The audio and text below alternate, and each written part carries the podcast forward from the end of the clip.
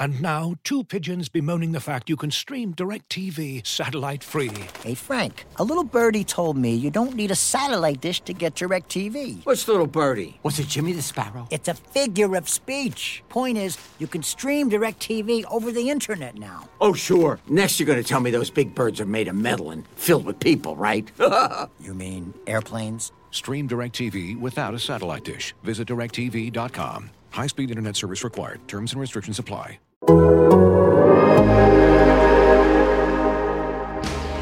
High in the air. Brito back at the wall. Adios! Pelota! That's the type of manager that I'd like to be, which is the same every day. They know what they're going to get. They're going to get energy, they're going to get accountability, they're going to get structure, and they're going to get support. And I'm going to bring those things to the dugout in the clubhouse regularly. It takes hard work uh, and it takes humility, taking one step forward at a time, making one good baseball move after another. And I really feel like that's how we're going to get where we hope and intend to go. You're listening to Bags and Brisbee on Athletic Podcast Network. Welcome to episode 120 of the Bags and Brisbee podcast. I am Grant Brisbee. I'm here with Andy Baggarly. Andy, 120 plate appearances from Gaylord Perry in 1970. That seems like a lot. Ooh, let's see. What did he hit? I'm going to say, you know, pitchers could swing the bat a little back then. I'll say that Gaylord was a little slippery and he could he could hit about I'll say he hit 180. Slippery is a good adjective for him, but he was objectively terrible. He hit 117 with a 167 slugging percentage. That's a 290 OPS. He did have a home run though, one home run in 1970. But you know, you got to get that guy out of there, trade him. He's pretty much washed up at that point. And thus, he proved the point that Vaseline does not help a hitter grip the bat. In fact, he flung so many bats into the stands that he became a health hazard. And yeah, is that what Cody Ross's problem was? Is he had Vaseline on the bat?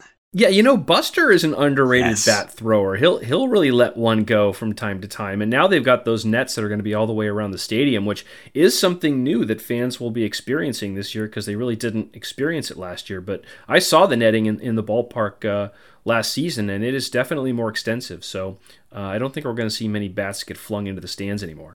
I've written about this extensively, and my argument was I saw Barry Bonds hit his 756 home run. I was lucky enough, McCovey Chronicles reader by the name of Craig, he had seats behind home plate.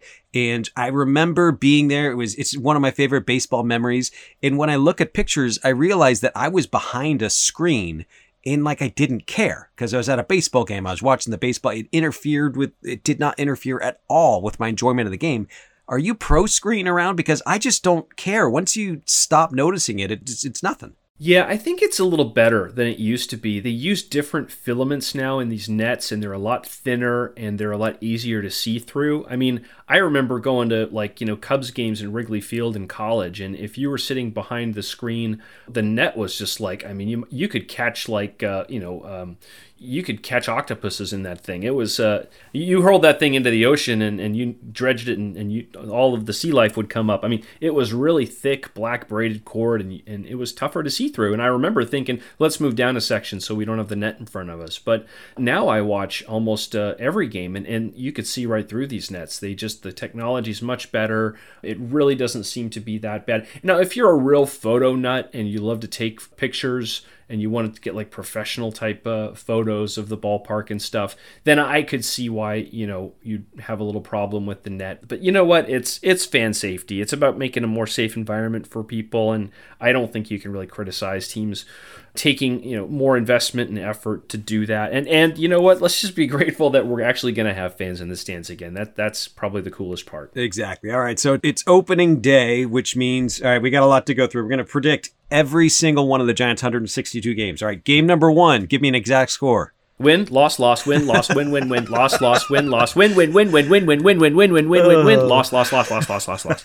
That's about yeah. That's a good. That's a good approximation of a baseball season. It's just so funny to know every single year, and and I've been covering baseball now for a decade, and you've been covering it for longer than that. You just know that you're not gonna know and that you're going to look back in one month, two month, three months in like all the thoughts you had about uh, like Gerardo Parra. Your baseball's going to change so much. You have thoughts about Michael Reed and Connor Joe until you don't. And you just know that in June, July, the Giants that you're expecting aren't going to be the Giants you're watching. But right now, all we can do is talk about what we've seen and what this team looks like. I think the thought at the time about Connor Joe and Michael Reed pretty much amounted to uh, who? there wasn't enough time to really figure out who these guys were. That all of a sudden, boom, they got dropped on the roster and they're in their opening day. So, but yeah, that was the first game that the Giants played in the Farhan Zaidi era, and it seems like a billion years ago was 2019. And you know they used 64 players that year. It, it was totally about churning through that roster, just bringing in anybody who could bring some value. They found Dickerson, they found Yastrzemski, they found a couple players internally that they liked. Uh, Austin Slater looks like he's got a chance to be a contributor. But I mean, that season wasn't really about, you know, let's incorporate our broad philosophies and start building. It was, you know, let let's let's start, you know, site clearing here so we can start building. And and then last year, I mean, it's just so hard to come up with anything meaningful about you know forming an organizational identity out of last season. I mean, it was Gabe Kapler's first year, new coaching staff. We saw that they made some impacts, but everything was just so unusual last season in 60 games, etc. So I'm really interested to see how this year plays out because for the most part, they've got some inherited pieces, obviously, guys that every Giants fan knows and loves uh, that are still here. They're not going to clear the payroll decks really until next year.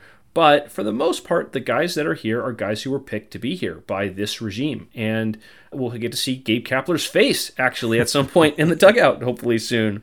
I'm really going to be interested to see how this team just looks and plays, uh, run by Farhan Zaidi and and uh, and Gabe Kapler, because I don't think we really have an honest to goodness sense of that yet. That is a good point. There is one little factlet that I found that 2020 can actually inform you a little bit. All right, so the 2019 Giants, they used more pitchers than any other team in franchise history 33 pitchers. I think we all knew that. Uh, they just churned through pitchers.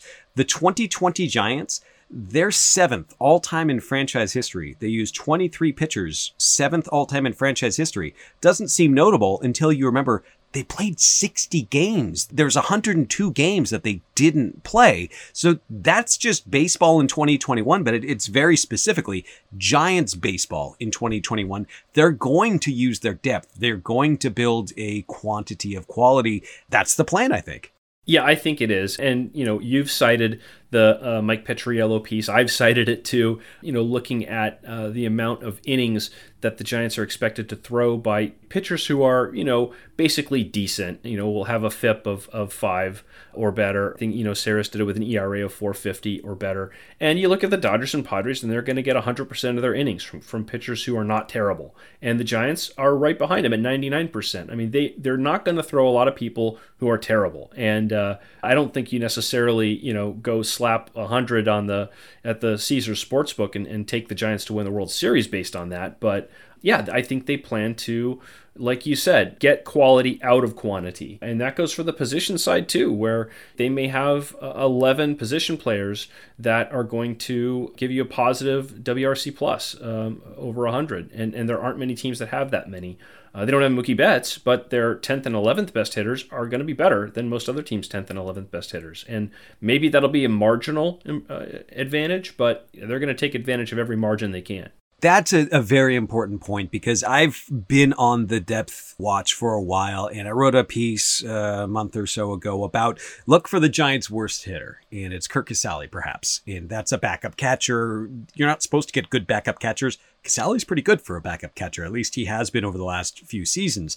And then you're you're moving up, right? Who's who's the worst hitter after that? And it's like, well, that guy's pretty good, and and that guy's not. I wouldn't call him a bad hitter. That guy's a solid hitter all the way through. What you don't have are guys like Mookie Betts. You don't have Walker Buehler and Clayton Kershaw. You're losing the, the top margin there. And that's what's going to be the difference between the Dodgers, the Padres, and the Giants. The Giants aren't going to embarrass themselves, and that's their plan. And hopefully, you know, Gausman continues his breakout, or they get another breakout, or, you know, Austin Slater's spring was for real, or something happens to where they're propped up a little bit more than we're expecting. But that's the big gap. They don't have the star power, and there's probably no way to get it outside of a repeat season from Yaz. And obviously, they lucked out a little bit when Yaz got hit by a pitch in the very last exhibition game in Arizona, and, and x rays were negative, uh, but uh, definitely took one on the hand. And of course, we all had flashbacks to what happened to Madison Bumgarner the last spring game a couple years ago, and, and that ended up robbing Madison Bumgarner of basically a quarter of the, the time he had left as a Giant um, when you think back on it. But yeah, you know, they, they don't have the current superstars. They still have Buster Posey. They still have Brandon Crawford. They still have Brandon Belt. They have Evan Longoria. None of those guys are washed up. I mean, Posey will it'll be interesting to see what the Giants get out of him this year. We just talked to him on a Zoom call and he is optimistic about the season. I you know, he was asked what's the goal? He said the goal is to win the NL West and he said I wouldn't be a very good teammate or a very good competitor if I said anything other than that. So, you know, these guys aren't going to, you know, kind of rule themselves out from the get-go and, and and that's what you hope there's no way you can win if you don't think you can win so yeah you know they don't have those like game-changing fernando tatis jr type of players yet but they, they have a lot of sort of stable pieces and uh, and they have some guys with upside and how they end up shuffling playing time and, and innings and um, you know i think is going to be really interesting because there's a lot of different combinations they could go with it's tricky for me because I built my brand as an internet loser with opinions. And while that is still very much my brand, I spent the first few years of my Giants writing career really complaining and complaining loudly about the Giants and their decisions and how they were slow to embrace the Moneyball era. And Brian Sabean needs to be fired. And, and Bruce Bochy, gosh, you know, I, it's about time. You know, I like the guy, but it might be time for him to go. And then there's a lot of success. And sort of the, the, those rough edges are honed a little bit. Uh, my arrogance is tempered tempered. At the same time, now I it's hard for me to really be critical with the job that Zaidi has done with the Giants. It's impressed me the number of players that he has brought into the organization who have improved beyond expectations. I think it's a really hard thing to fake. And it's hard for me to look and go, ah, there's what's he doing with Aaron Sanchez? Every move is met with some sort of like, okay, I'll take a gander. Like I, am intrigued, and it's hard for me to to be objective like that. Is it's is it hard for you? Am I just a big old softy now? You know, I go back and forth because, and I do think that I have noticed there are some fans that are a little more interactive than most, and some of them were incredibly anti Sabean. And then they almost were sort of wedded to that position and couldn't come off it and didn't know what to do when, when, when the team won three World Series in five years. I mean, it's it's kind of the rhetorical trap we're in as a country right now. People just pick a side and don't want to come off that side and ignore any evidence that would conflict with the conclusions that they're just absolutely adhering to. With Farhan, look, I look at it two ways. One, this is year two of the three years on Gabe Kapler's contract. This is year three of the five years on Farhan's contract. If they have a year where they win 70 games, which is very possible, and it's their fifth straight losing season. You know, you talk to ownership now, and I talked to Greg Johnson, you know, a couple weeks ago, and it is unwavering confidence that Farhan has them moving in the right direction. I'm sure they're very happy that he's been frugal, but also they feel like, you know, they're building something. But at some point, you kind of have to make a decision. Do I, you know, want to see more of this and extend these people and give them votes of confidence? Uh, without having those results? At what point, you know, how much uh, sort of extra runway do you get because you couldn't have minor league baseball last year, and and and really the development was kind of stalled a little bit. I do think this is an important season, maybe not to save those guys' jobs. I think that they're they're not necessarily on the hot seat, but you know, they're going to have to convince some free agents to come to San Francisco that are going to be in demand after this season.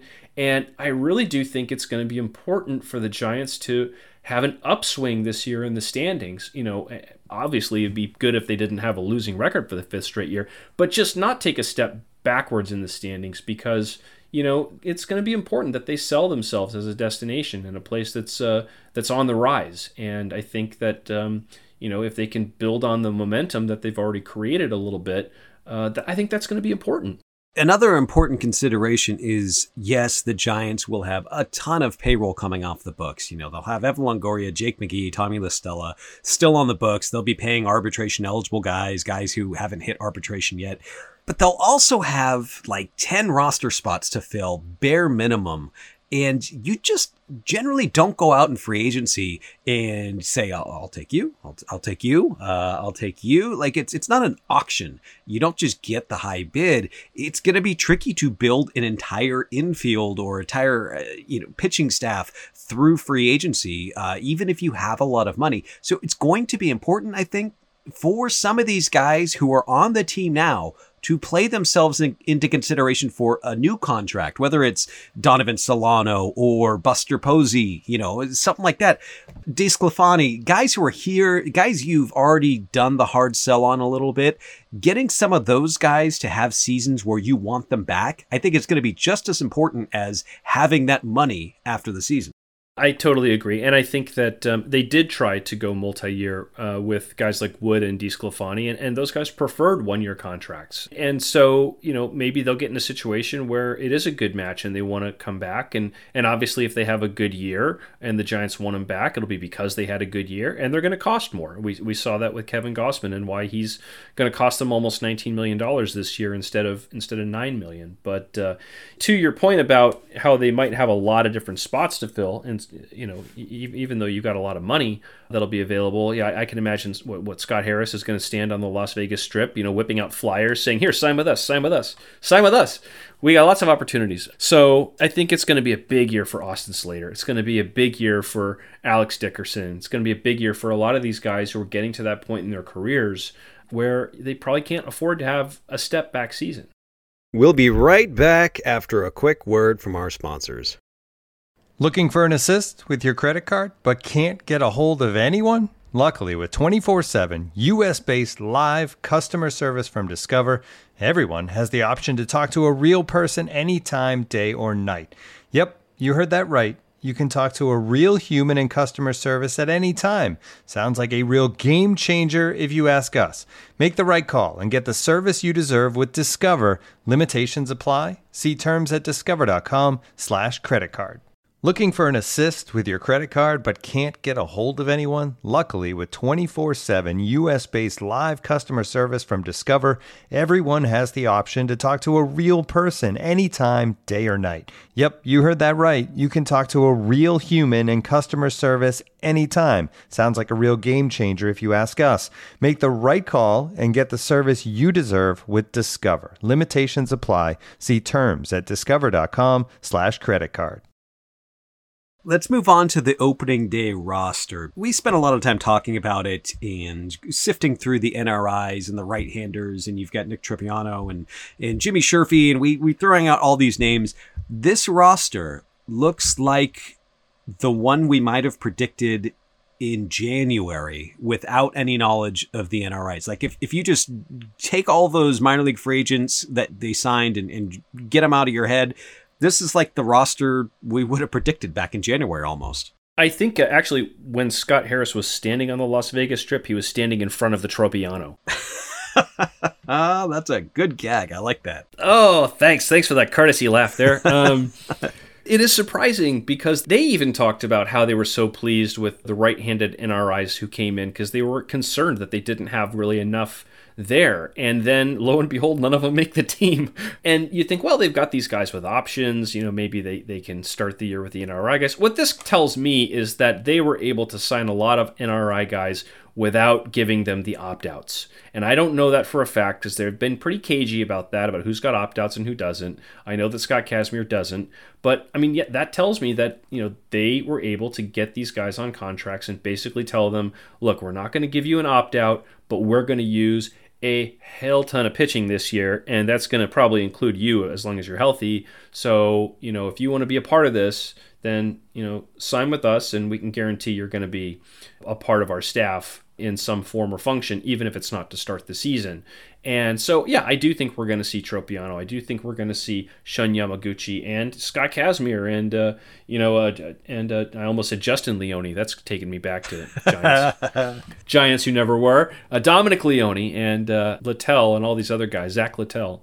So, you know, we'll probably see all of them at some point this year because we know that, that teams are going to be really trying to spread innings as much as they can. But the fact that they were encouraged by those performances, I think, is a good thing. It did catch me a little off guard because they're going to start the season with all their optional guys. One other thing I think that it does telegraph a little bit is the backside of their 40 man roster a little bit better than it has been in the past. And and they're, you know, you put an NRI guy on, that means you have to DFA somebody or 60 day D, uh, IL someone. They've already made their 60 man moves.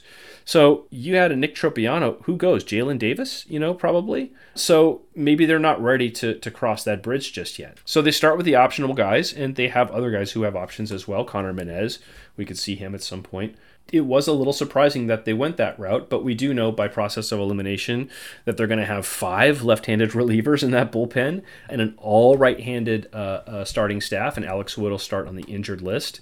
And uh, the position players, the 13, uh, we all pretty much knew once Brandon Belt was healthy what that group was going to be as well. So, yeah, not a lot of drama, not a lot of surprises, and I'm, I'm looking forward to it it is remarkable the amount of lefties that they've built in there. And it's basically last year's pen, with the exception of Jose Alvarez swapped out for Sam Selman. I mean, from the left side. When you're talking about four lefties, they must be pretty sold on those guys getting right handers out. I mean, that's the only way you can carry four lefties. Maybe you've got someone uh, like Alvarez who you want against lefties more than than others, but I think the idea there is that you can't look at them as lefties. You just have to look at them as guys with a chance to get hitters out. And I think that's the plan. Does, does that track with you? Yeah, I think so. I mean, I've sort of asked, hey, are you going to be using openers and, and you could use a lefty as an opener? They, they really are thinking they probably won't use a lot of openers, uh, but they could. And they could even use a right handed opener uh, with someone like, you know, Tyler Rogers because he's so funky. But yeah, I've got McGee, Alvarez, Garcia, Peralta, and Baragar. So that's five, that's five lefties, and you could even bring up Selman and um, Menez at some point. You could have seven lefties in that bullpen. I mean, that's kind of crazy, but um, I think they're they're confident that all these guys have the stuff to get right-handed hitters out, uh, and they're going to have to because of the three batter rule. Uh, we can't forget that that has not gone away. So it's not a bullpen with a lot of huge household names, but it's very very clear that they are prioritizing vertical movement and guys who can get ground balls and guys who can work quickly and throw strikes and have command plus over guys who are just up there, you know, humming it at 98. And uh, so this bullpen, honestly, last year's bullpen was tough to watch because they worked so many just plotting deep counts and walks and everything. This bullpen might be a little crisper, a little more fun to watch. You know, one thing it, it seems like last year was a bullpen sandwich, and the the bread on the outside of the sandwich was moldy. The bad parts came early, and then there was the collapse at the end. So you have this feeling that the Giants' bullpen last year was just dreadful.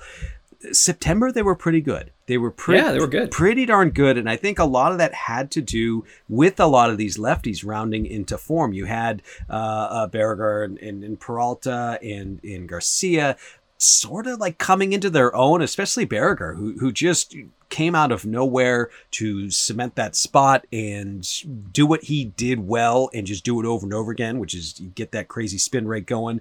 And it worked throughout September up until the very end. So I don't know, maybe there's something to it. I, I, just I have no idea how optimistic or pessimistic to be about this Giants bullpen. I just don't.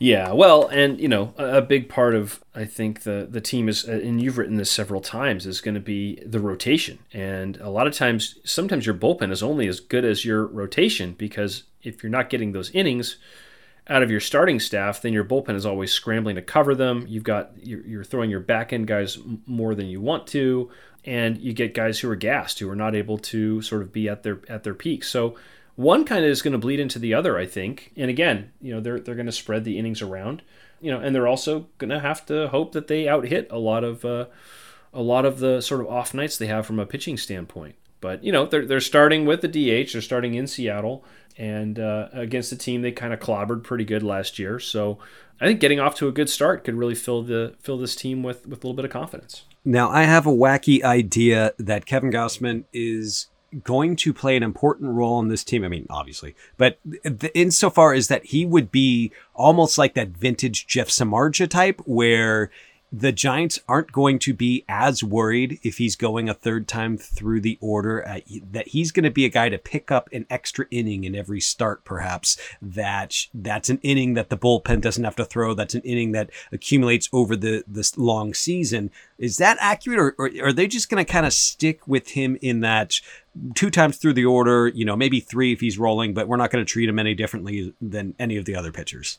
So Gabe Kapler's kind of telegraphed that early on they're going to be pretty darn conservative. I don't think anyone's going to throw more than six innings the first time through the rotation, probably the first couple times through the rotation. They're they're really going to be strategic in how they build pitchers up, and we've seen it with how they've approached spring training. I mean, Kevin Gausman's last outing was a sim game. You know, they, they're just not worried about trying to get guys to 100 pitches by opening day. So I think that's probably what you'll see early on.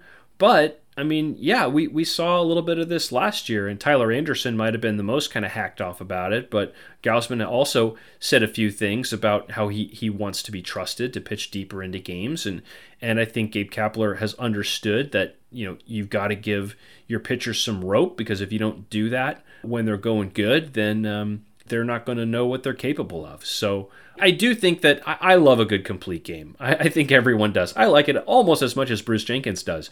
But, you know, I'm not sure if we're going to see a whole lot of complete games from the Giants this season. Yeah, no, that is an excellent point. I don't remember. Has there been a year in recent years where they have not had a complete game? I think they just squeaked under the wire in 2019 with one of yes, them. Yes, and I believe it was Derek Holland, yeah. who pitched like a five inning washout game that counted as a complete game, and that might have saved their bacon for being the first year they didn't have a CG all year. Uh, I don't think I count that. I don't think I count that. I remember the the season before, and it was getting close to it and, and getting late in the season, and they got one from Chris, Chris Stratton. Stratton. Chris Stratton.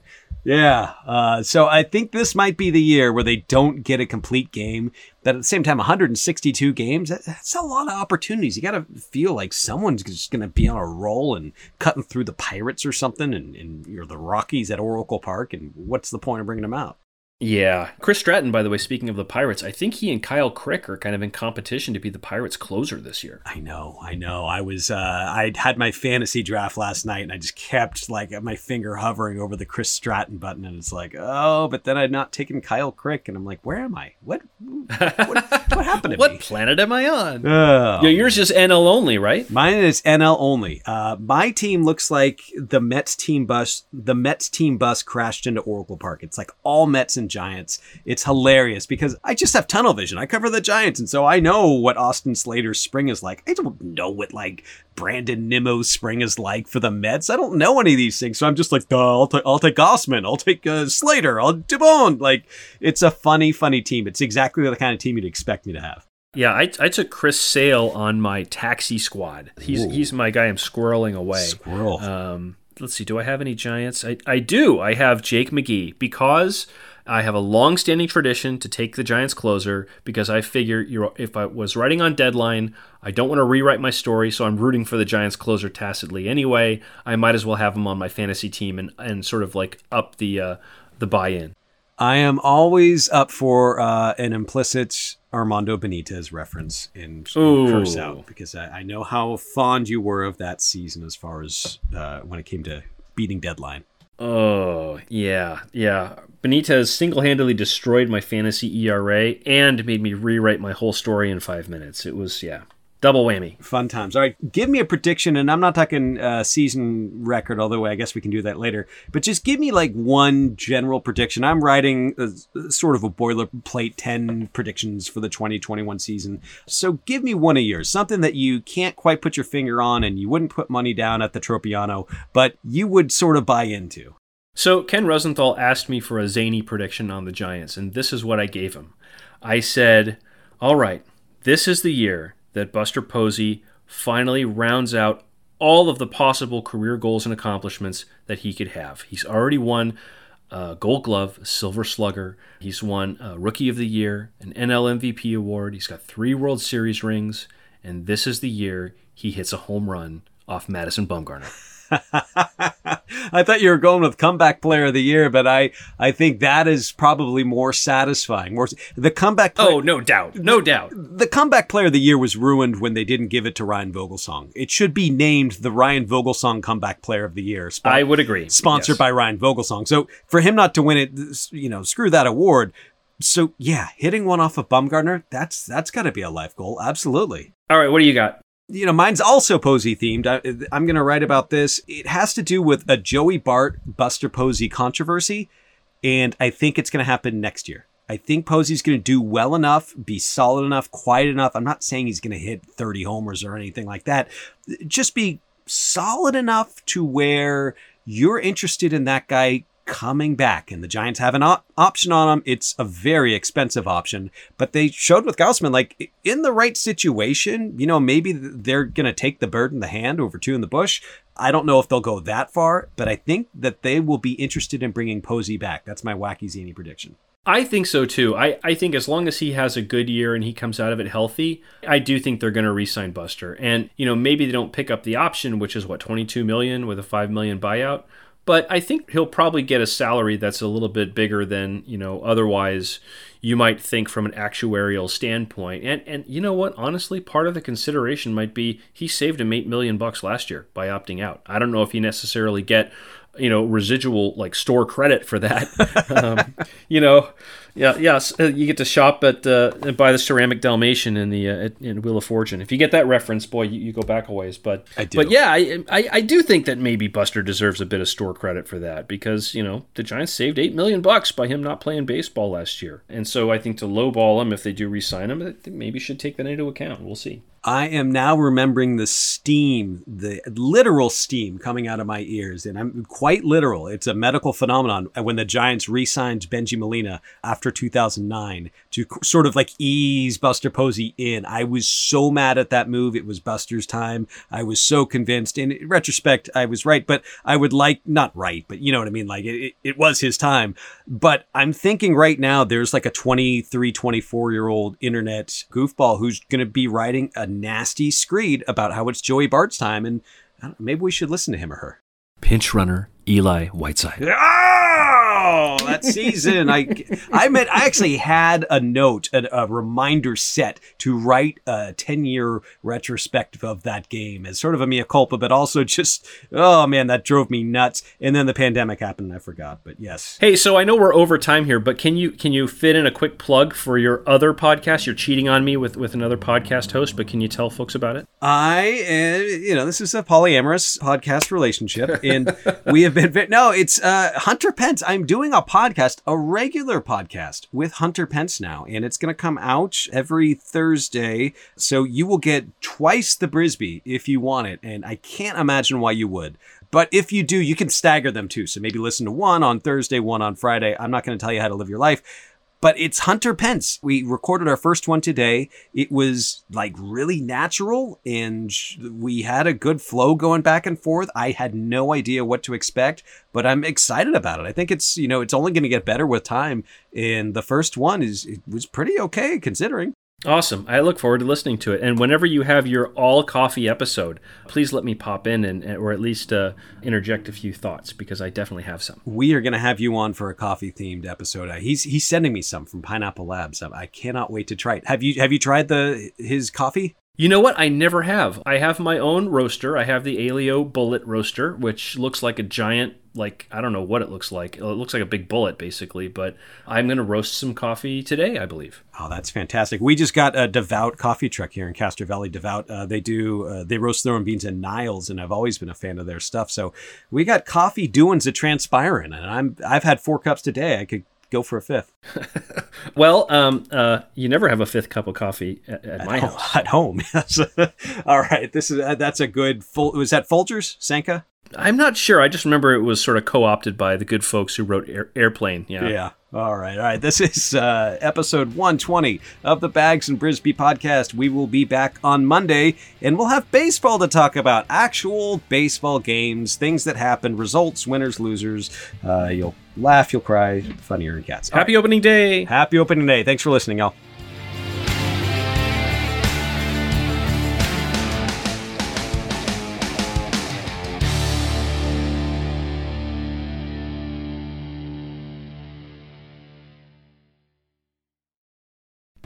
As you've probably heard by now, we've teamed up with BetMGM this season. We'll be using BetMGM lines to make all of our picks, and we'll have special offers for our listeners each week. If you haven't signed up for BetMGM yet, use bonus code The Athletic, and you'll get a one-year subscription to The Athletic, plus up to a $1,500 first bet offer on your first wager with BetMGM. Here's how it works.